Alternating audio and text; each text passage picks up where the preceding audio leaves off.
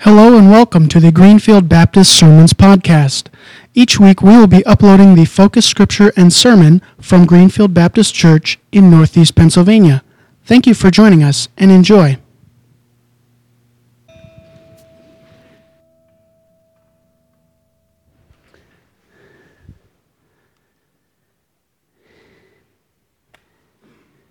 Good morning.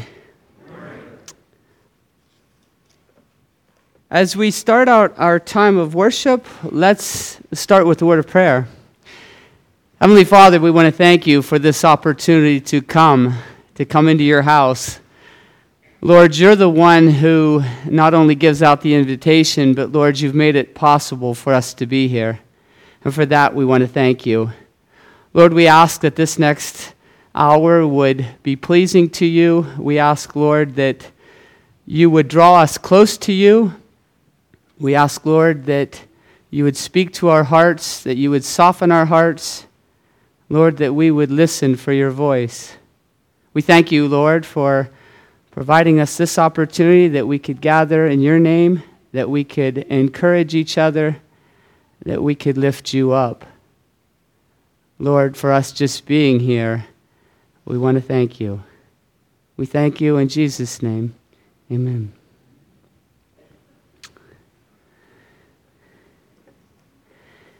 As we go toward our scripture reading today, um,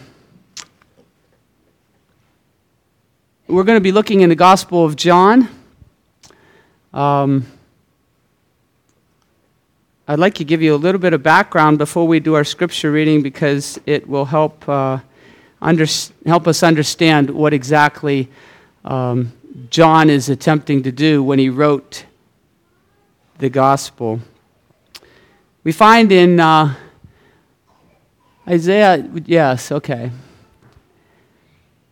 In the book First John, he writes that which was from the beginning, which we have heard, which we have seen with our eyes, which we have looked at, and our hands have touched.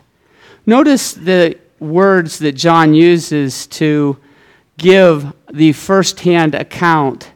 John is unique in that not only was he a disciple, he was one of the inner three. We have Peter, James, and John. He was called the disciple whom Jesus loved. So he could be, in our terminology, Jesus' best friend. Now, he starts out the book of 1 John with uh, what we've seen, what we've heard, what we've touched. He wants to tell us that I was there. Isaiah, if you go to the next verse. The life appeared, we have seen it and testified to it. We proclaim to you the eternal life which was with the Father and has appeared to us. He's proclaiming what he has seen. We proclaim to you what we have seen and heard so that you might have fellowship with us. And our fellowship with, is with the Father and with his Son, Jesus Christ. Now, these verses just give us the background of what John's reason was for writing to us. Now, John's desire is that we come to know and believe in Jesus Christ. Isaiah, if you take it to the next slide. He tells us at the end of the Gospel of John that Jesus did many miraculous signs. These are written, written down, they're recorded in this book, specifically so that we might believe. The Apostle John chose seven signs. Jesus did many miracles, but he only chose seven to highlight, to show Jesus' um, divinity. Now, the Gospel of John is unique in another way. He's the only gospel writer to include conversations in great detail. For example, when the feeding of the 5,000 happened, the other three gospels, Matthew, Mark, and Luke, they just go on to the next part of the story and they move through a lot of action. If you look in the book of John, he spends nearly two chapters just talking about what happened after the miracle. The other thing that makes the Gospel of John unique is he deals with the people who have a hard time with him, those who challenge him, those who don't believe in him. He goes into great detail the conversations that they have. So today's scripture reading is one of those times, we're going to be looking at John chapter 8, where Jesus is teaching and they're not buying it and they're questioning him, they're challenging him. So our scripture reading is found in John chapter 8. We're going to start in verse 48. The Jews answered him, Aren't we right in saying that you are a Samaritan and demon possessed? I am not possessed by a demon, said Jesus, but I honor my Father, and you dishonor me. I am not seeking glory for myself, but there is one who seeks it, and he is the judge. I tell you the truth. If anyone keeps my word, he will never see death. At this, the Jews exclaimed, Now we know that you are demon possessed. Abraham died, and so did the prophets.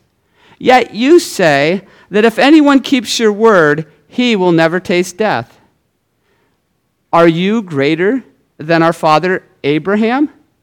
He died, and so did all the prophets. Who do you think you are?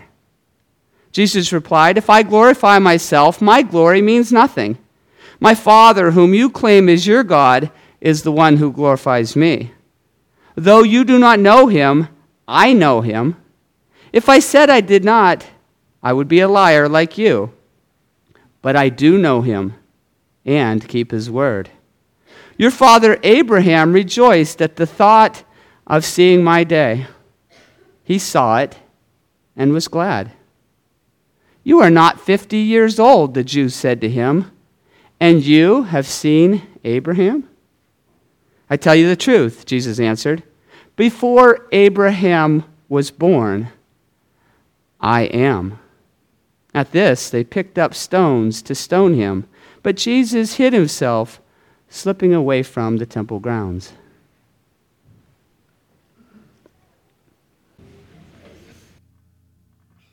This church is now leaving. At this time, uh, while they're going out, is there anyone in the congregation who doesn't have a sheet of paper that has uh, John chapter 8 on it? If you would, raise your hand if you don't have it, and also a pack of colored pencils. Today is going to be definitely a different day for us. It definitely is a different day for me because I've never done what we're about to do. So, yeah, this ought to go real good. Uh, I'm wired up with a thing I've never used before, and uh, it keeps falling off my ear. Dan assured me it wouldn't, but yeah, duct tape. As has already been said, this is the first Sunday of Lent. All around the world, Christians are counting down to the celebration of Jesus' resurrection, which will be in about seven weeks. It depends on how you want to count today and Monday, Thursday, and all that stuff. But uh,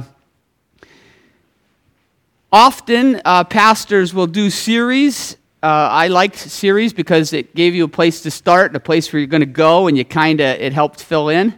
Uh, the problem is, we are without a pastor, and uh, how do you do a series for Lent? So, talking with Pastor Dan and the deacons and some of the leadership, um, we're going to do a series, and it's called uh, The Seven I Ams. And we're going to do a number of weeks where Pastor Dan, my brother Mark, and others will be bringing I ams. So also we have some I ams for Wednesday night prayer meeting. So we're not going to cover them all in morning worship because we have some guests coming in the coming weeks. Um, before we start John chapter 8 and we look at it, I have a video I'd like to show you. King is the king of the Jews.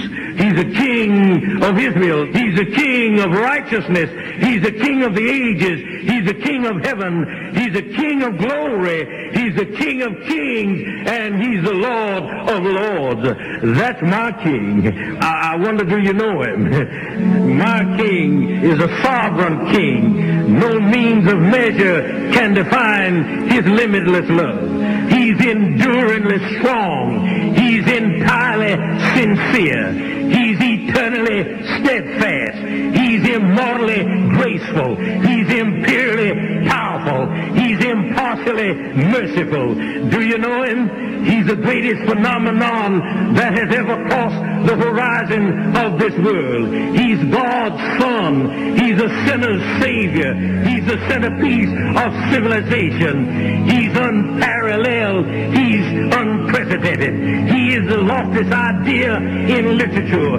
He's the highest personality in philosophy. He's the fundamental doctrine of true theology. He's the only one qualified to be an all-sufficient Savior. I wonder if you know him today. He supplies strength for the weak. He's available for the tempted and the tried. He sympathizes and he saves. He strengthens and sustains. He guards and he guides. He heals the sick. Cleanses the lepers. He forgives sinners. He discharges debtors. He delivers the captive. He defends the feeble. He blesses the young. He serves the unfortunate. He regards the aged. He rewards the diligent. And he beautifies the meek. I wonder if you know him. He's a key to knowledge. He's a wellspring of wisdom. He's a doorway of deliverance. He's a pathway of peace. He's the roadway of righteousness. He's the highway of holiness. He's the gateway of glory. Do you know him? Well, his life is matchless. His goodness is limitless. His mercy is everlasting. His love never changes. His word is enough. His grace is sufficient. His reign is righteous. And his yoke is easy. And his burden is light. Uh, I wish I could describe him to you. He's indescribable. He's incomprehensible. He's invincible. He's irresistible. Well, you can't get him out of your mind. You can't, you can't get him off of your head. You can't outlive him, and you can't live without him. Well, the Pharisees couldn't stand him, but they found out they couldn't stop him. Pilate couldn't find any fault in him. Herod couldn't kill him. Death couldn't handle him, and the grave couldn't hold him. Yeah!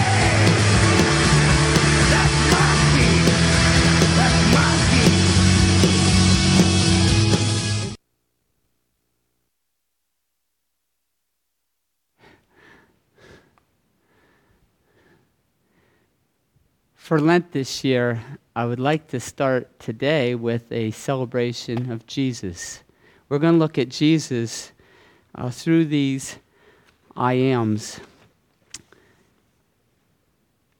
Now, in the book of the Gospel of John, um, if you look close there, those are the seven I ams.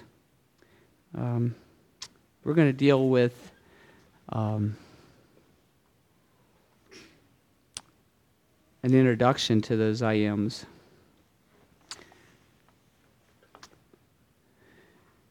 As was said earlier, um, the Apostle John picked the miracles to show Jesus' authority. Um, when we look at what Jesus said, today we're not going to see a miracle, we're going to look at a conversation. If you actually looked at the conversation, I don't know that it would take even 10 minutes. And that I find surprising. There's so much material that Jesus gives them. Um, and it's claims that Jesus is making. Um,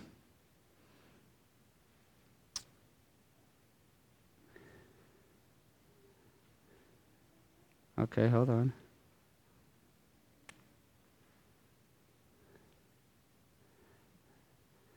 The first of the I ams is in John chapter 8. when people make claims, my mind went right away to LeBron James. If anybody knows basketball, uh, LeBron is quite the player. He is obviously good. But what gets me is striking is LeBron, um, I am the greatest. Um, I'm impressed.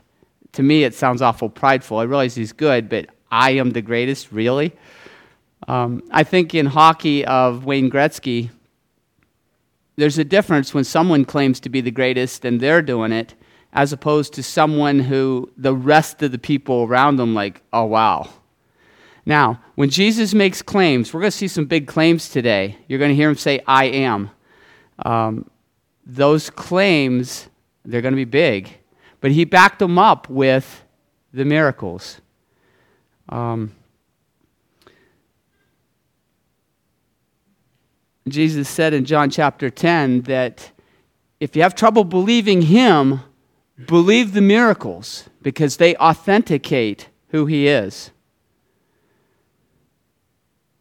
Notice in uh, this verse how much the miracles are important to backing him up. Now, in your bulletin is a copy of a conversation. Everybody has this conversation. It's found in John chapter 8. If you would pull that paper out, um, that's going to be kind of a keystone of this morning's message.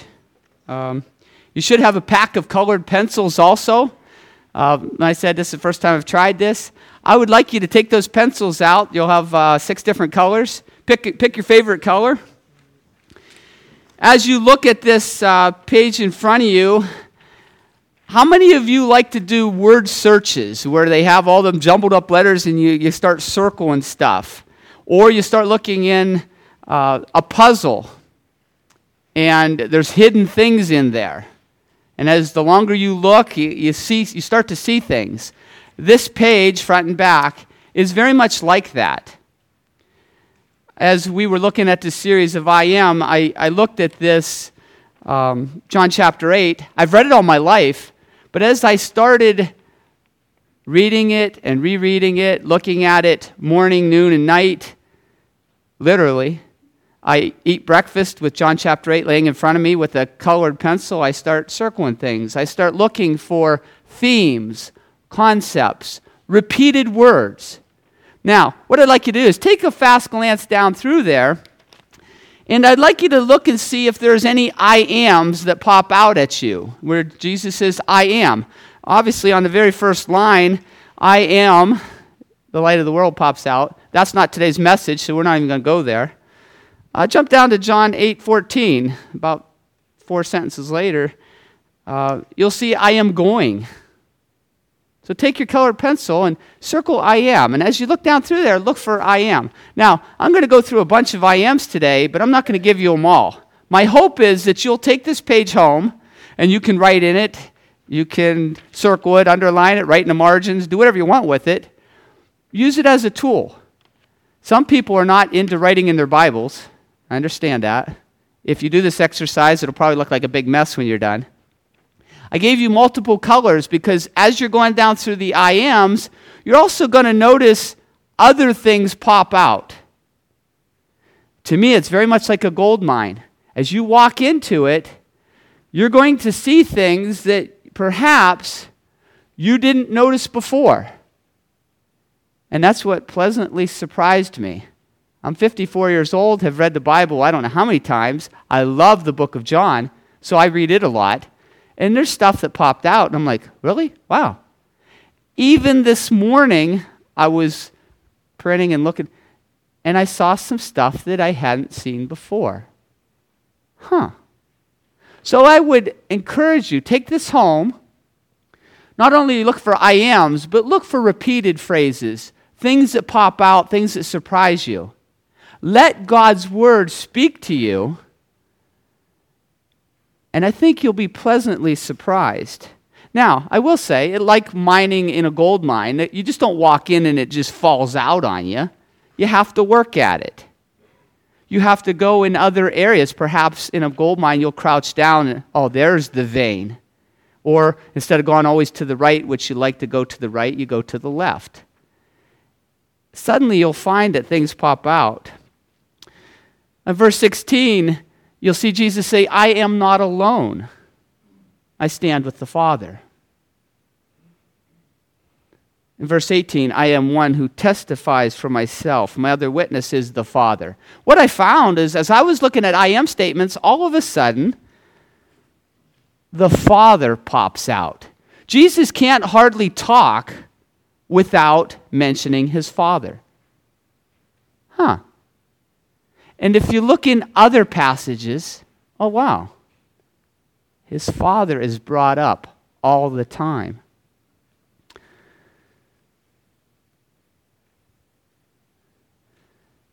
Now, as you're doing this, it reminded me, my wife has been watching a lot of uh, Law and Order, a lot of CSI, a lot of cop, killer, investigative things.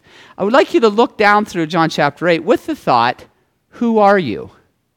And as you're doing that, you'll actually cross where the Pharisees say that very phrase, Who are you? Look at why they ask that. Because Jesus was saying some things that a CSI person would go, Ooh, ooh, there's evidence. There's evidence that supports my thought that Jesus is somebody very special. And I would submit to you that Jesus is God. Jesus said much to reveal who he is and what he came to do. You're going to see that in those I am statements. If I told you I am a father, right away you could go to, well, who's your children? If I said I am a husband, who's your wife? If I said I'm a son, who's my father? Yeah, I'm a son and a father. But I want you to be a detective. I want you to look through this. And so I picked the CSI crime scene and I put up there what, what sets Jesus apart from all humanity? And I found that his relationship with the Father just stood out time and time again. On the first page, uh, three fourths of the way down, in verse 28, you'll see uh, Jesus said, When you have lifted up the Son of Man, then you will know that I am the one I claim to be, and that I do nothing on my own, but speak just what the Father has taught me. I see here that Jesus not only has been sent, you'll see that throughout the passage, let me caution you also, I don't think six colors is going to do it. As you look close, there's going to be different themes. I'll bet you there's easily 12 to 15 different themes that uh, I had a 12 pack, and pretty soon I was having trouble finding enough colors. You're going to see stuff tie together. It's just incredible. If you flip the page over, right at the top, Jesus says, I am telling you what I have seen in the Father's presence. And there again, we see the Father being pulled right into the sentence. Now, in our scripture reading today, we read that they accused him of being demon possessed. That's an understandable statement if you think of what he was claiming.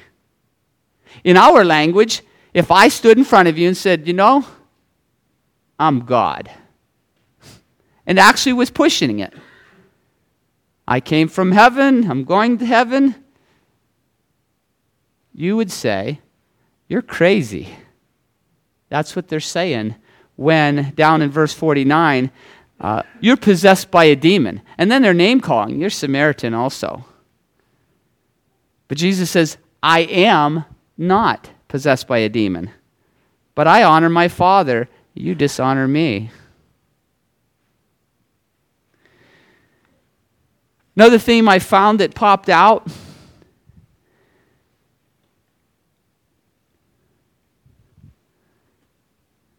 as you peruse this, as you look at it, Jesus says in John verse 8, chapter 8, verse 19, You do not know me. It's, I find it interesting that not only do they not know him, he then ties it to his father. You don't know me, you don't know my father. He says that in verse 19, but if you flip the page uh, down in verse 55, He repeats that. I'm telling you, you don't know me. Though you do not know me, I know him. There he goes back to his father.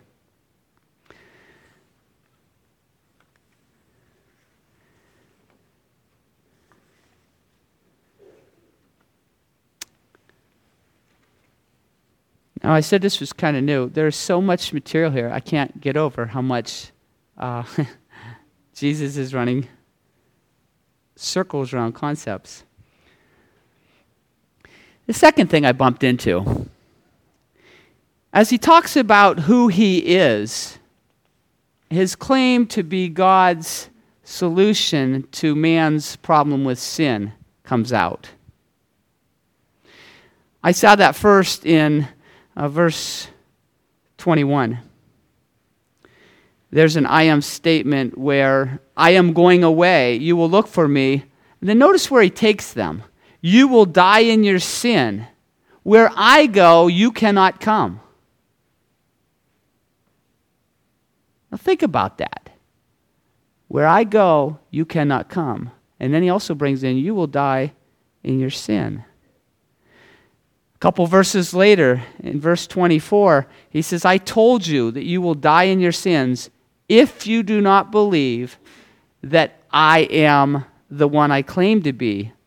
You will indeed die in your sins. Now, here in verse 24, we see where he brings in belief. That when he tells us things, he reveals things to us, we have to take them at face value and we have to trust that what he's saying is true. By the way, there's another theme. Look for the word truth or anything he says that's true. Now, going back to this thought about um, sin, in verse 28, he says, When you have lifted up the Son of Man, then you will know that I am of the one I claim to be. There's an I am tucked in there. What I'd like to look at is this lifted up part. Now, obviously, when I put that verse out of the text and with a cross there, right away our thoughts go to Jesus being lifted up on a cross. Think about that, though. There's other interpretations for this when you have lifted up the Son of Man. The Bible teaches us that at one point in the future, every knee will bow, every tongue will confess Jesus Christ as Lord. Could it be that when he says, when you have lifted up the Son of Man, when you see Jesus in his glory on the throne of God, you will know that what I claim is true. Now, there's even another interpretation.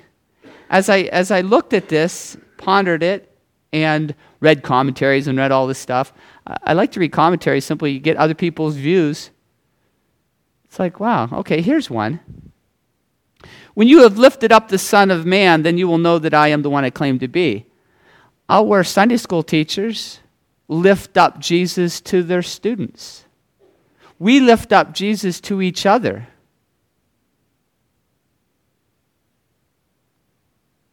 We proclaim Christ to others. Now, we can do this at work with our coworkers. We can do it in our family to family members. We can do it with our friends. If you lift Christ up to others around you, not only will they be blessed, but notice you will know that I am the one I claim to be. I believe that as we share Christ with others, Jesus makes it all the more sure who we're following. That we know unequivocally who Jesus is. So I leave with you, pick your, uh, how do you read that? And as you share Christ with others, I think you'll find that Christ grows in your heart in such a way that you're not seeing by God as crazy, but that you're a faithful follower.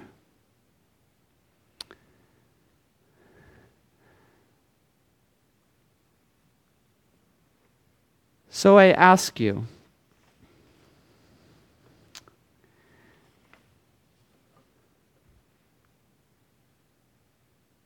Do you know Jesus? Do you know him in such a way that he is Lord and Savior? Because I, as I read this, I don't see that a person accidentally becomes a Christian. You don't wake up one morning and, oh, wow, I'm a Christian. How'd that happen? There's a decision there. There's where we have to follow Christ, we have to choose that.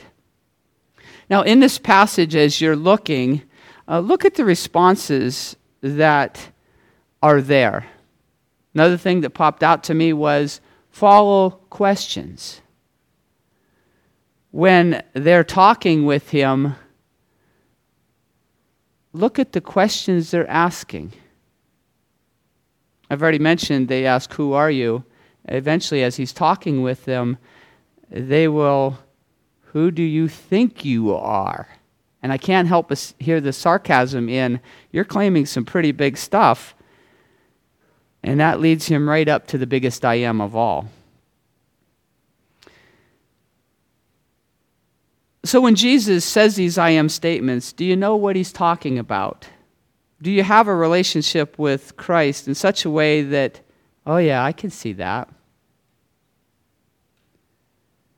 Hopefully, it isn't crazy talk to you.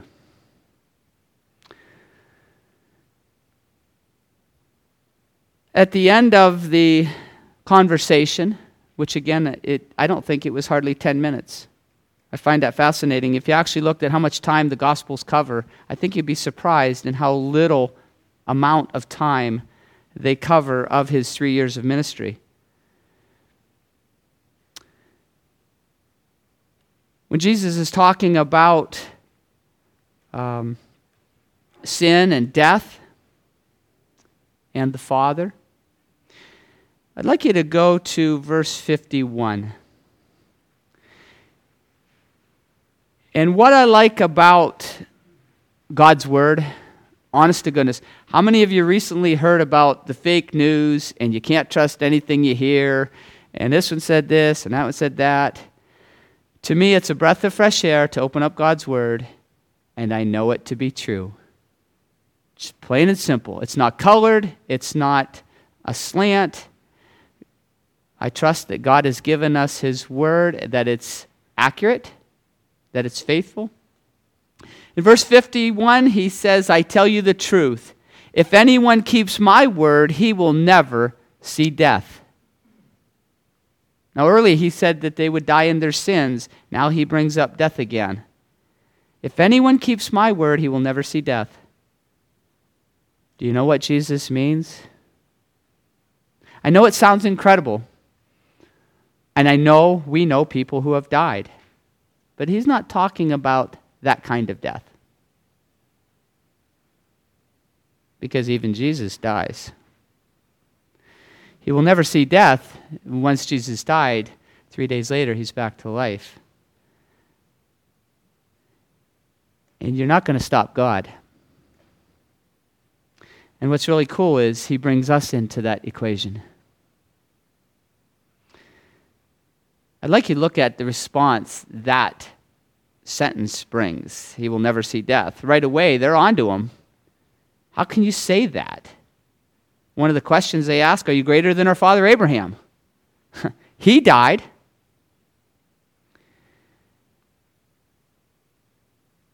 And not only did Abraham die, so did King David, so did all the prophets, so did all the righteous people. How could you possibly say that you'll never taste death? So Jesus brings them to the greatest I am of all. And notice how it's worded. I tell you the truth. Verse 58 Before Abraham was born, I am. He takes him back to a special name that God revealed to Moses at the burning bush. If you remember, Moses was being commissioned or being sent to Egypt to uh, lead the children of Israel out. And Moses has a lot of problems with God's choice of who is being sent to lead the people. And Moses says to God, Suppose I go to the Israelites and say to them, The God of your fathers has sent me. And they ask, Well, what's his name? Moses has a problem. What's God's name? And, it, and God gives him that famous reply I am who I am. Tell them, I am has sent you. Yep. Now, unfortunately, in the English language, the word for uh, the I am, let me go back to Abraham. When Abraham was being revealed who God was, God used the title El Shaddai, which we have in our Bibles, Lord.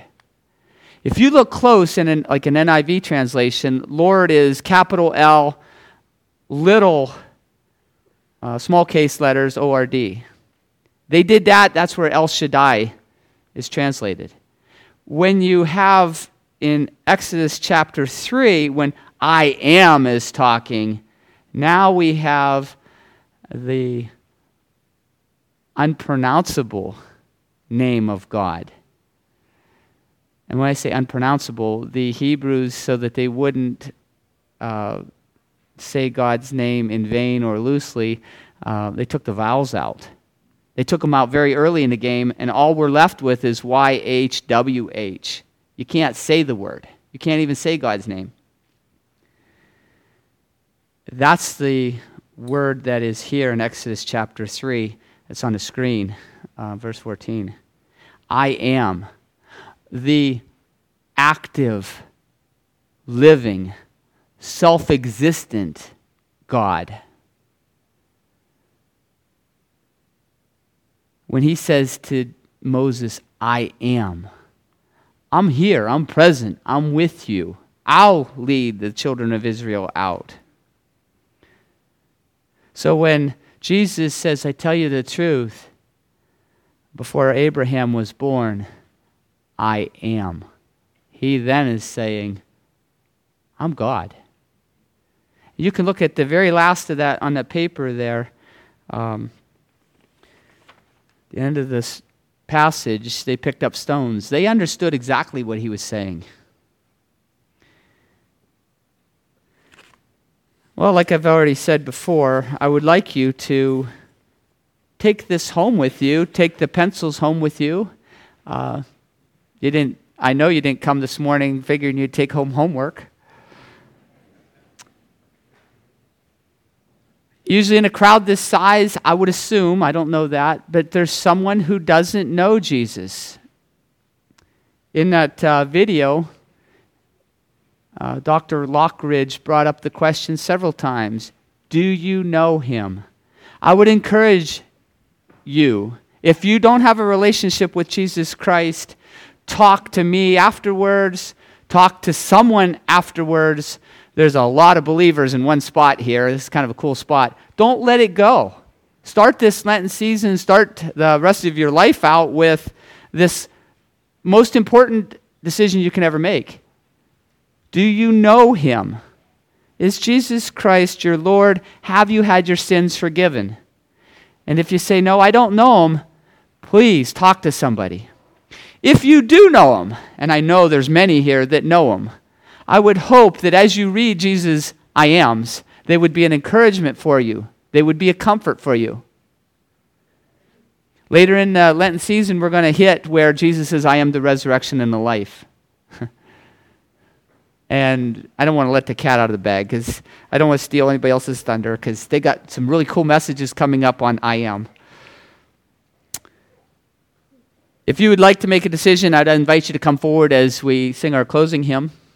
Um, if you're shy and you're, you've got questions, or talk to me afterward, talk to a Sunday school teacher, grab a friend, say, Would you please explain this to me?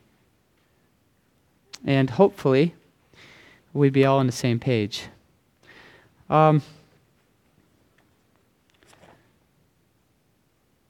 if you would stand now.